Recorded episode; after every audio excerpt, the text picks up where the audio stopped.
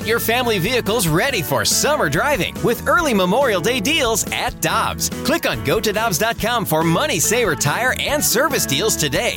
Dobbs, with 43 locations, real deals are always close by.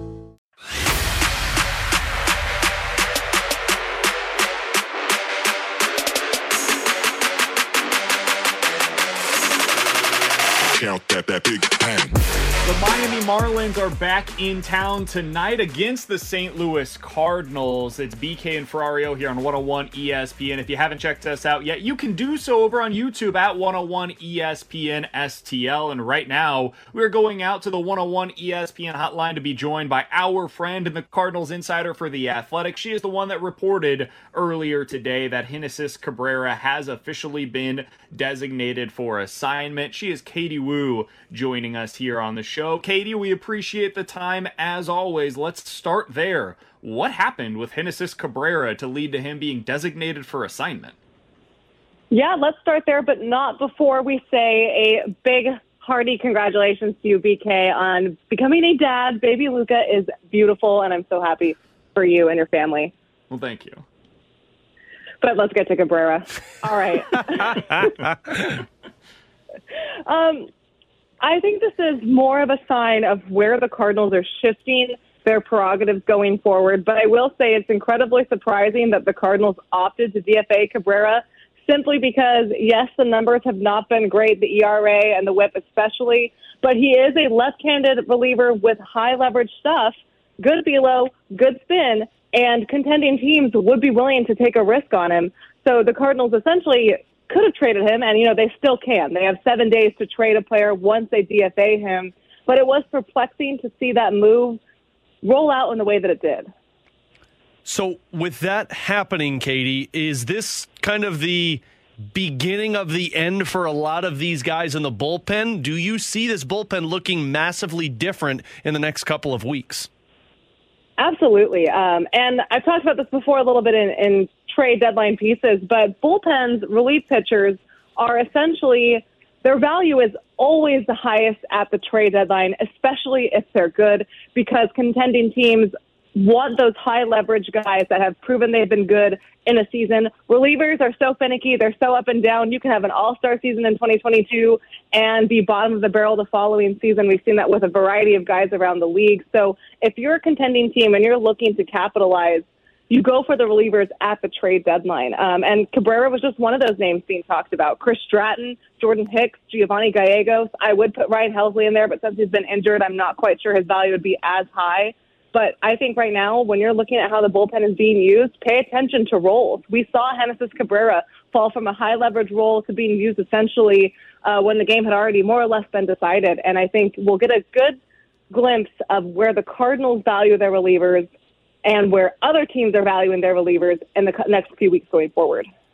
Katie, when we talk about the Cardinals trade deadline, much of the discussion is centered on the players that are pending free agents. So, specifically, Montgomery, Flaherty, Hicks, and DeJong as four players that fit into that criteria. Do you think that any of those four will be back with the Cardinals in 2024? Montgomery, Flaherty, Hicks, DeJong, any of those four? Oh, this is a good question. Um, I would go just speculation solely. If I had to wager one, it would be Montgomery. Now we've talked a lot about the, the Cardinals need to trade starting pitching. Flaherty's up there, of course. Montgomery is up there, and we, we'll go on and on about Hicks, I'm sure.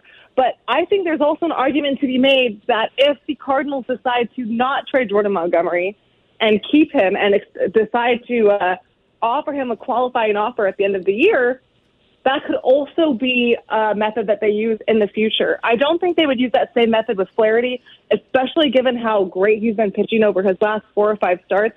I think there's some real significant value there. But I think Jordan Montgomery fits this team for the long haul, um, maybe a little bit more than Flaherty does. And I can see the Cardinals, with starting pitching being so scarce, um, both at the trade deadline this year and on the free agent market, maybe seeing what they can do to offer Jordan Montgomery a qualifying offer. I think Montgomery likes St. Louis. I know he's a Boras guy, and historically, Scott Boras clients um, are usually encouraged to test the open waters in free agency. So it wouldn't surprise me if Montgomery ends up declining that hypothetical QO. But I can see the Cardinals taking a shot and, and trying to convince Jordan Montgomery to stay because I really think he fits this club well and he enjoys being here. Could you see a scenario, Katie, where they trade Montgomery and then bring him back via free agency? Um, I would have to be convinced that ownership would be willing to spend that money. But we've we've heard it from John Mozeliak uh, that changes need to be made. Perhaps uh, I don't know. I don't know how believable this is for Cardinals fans. that means spending a little more money. But you know, again, I think Montgomery really fits what the Cardinals are looking for going forward. And maybe if they're willing to open the wallets a little bit more, that's a big maybe that's a big stretch. I could see them retaining him. Katie Woo is our guest. You can find her work over at The Athletic. She's done some mailbags recently at The Athletic. You can also follow her on Twitter to find all of her great work at Katie J. Woo. Katie, we've been talking a little bit today about Dylan Carlson as well and how he fits in to the Cardinals both long and short term. What is your opinion on where Dylan Carlson fits into this mix and what his future holds in St. Louis? You know, I'll be I'll be honest. Uh, I'm I'm a Dylan Carlson enthusiast, and how he's been used this year has been perplexing to me.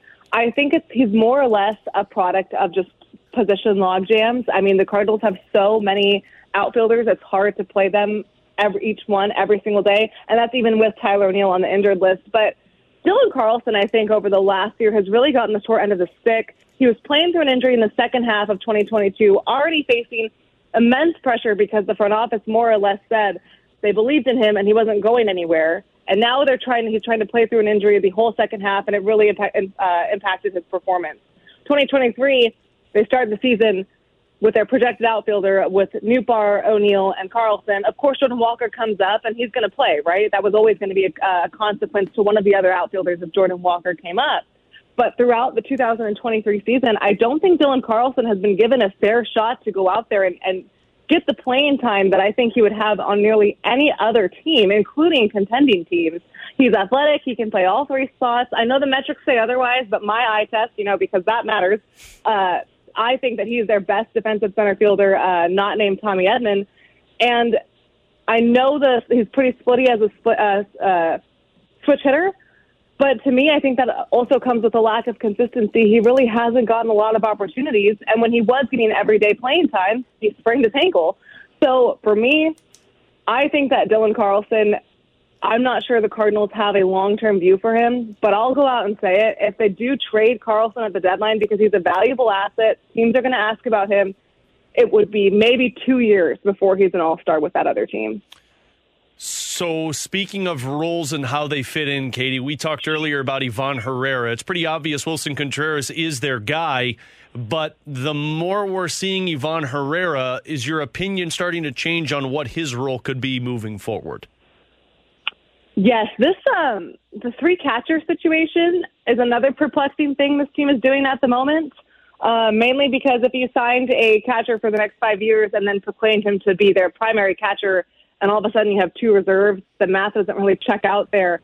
Um, but at the same time, the Cardinals have been needing to see what they have in Herrera for a while. I think last year he was brought up prematurely where he wasn't necessarily ready. And both the organization and Herrera himself admitted that this year that, you know, maybe he was a little rushed. He wasn't quite ready to be up. We're seeing a different Herrera, both stats wise and behind the plate. I mean, he's that high quality fastball hitter, good contact. We've seen that in his at bats. He calls a good game. He's much more aware of what's going on with his pitching staff than he was last year. There's still going to be growing pains, but I've been impressed in the limited time that we've seen Herrera. And as Oli Marmol said, he's warranted more playing time just in that short window. What that means for Contreras, maybe they will continue seeing what we've been seeing in the last couple of weeks. He'll DH some, but that complicates the matters, of course, with Brendan Donovan not being able to play the field in the middle of his throwing program. So really, the Cardinals right now have two DHs and three catchers on the roster. And what does that mean for Andrew Knizner? Because he's actually been having a really good season as well, especially offensively. So I'm not quite sure what this means for Herrera going forward. I do know the Cardinals needed a chance to see what he had when he was ready. Um, I can't imagine them carrying three catchers in the second half. I think that would just be a waste of a roster spot. So we're going to have to see what happens with Herrera or Kisner at this deadline. So it's going well for the Cardinals. Well, In other words, the Cardinals have some difficult decisions to be made that they've been putting off for, oh, I don't know, like two and a half years now. Good. Katie, we appreciate the time as always. we will be reading your work over at The Athletic and following Katie on Twitter at Katie J. Woo. Katie, enjoy the series against Miami. We'll be talking with you again next week. you got it, guys. Thanks so much.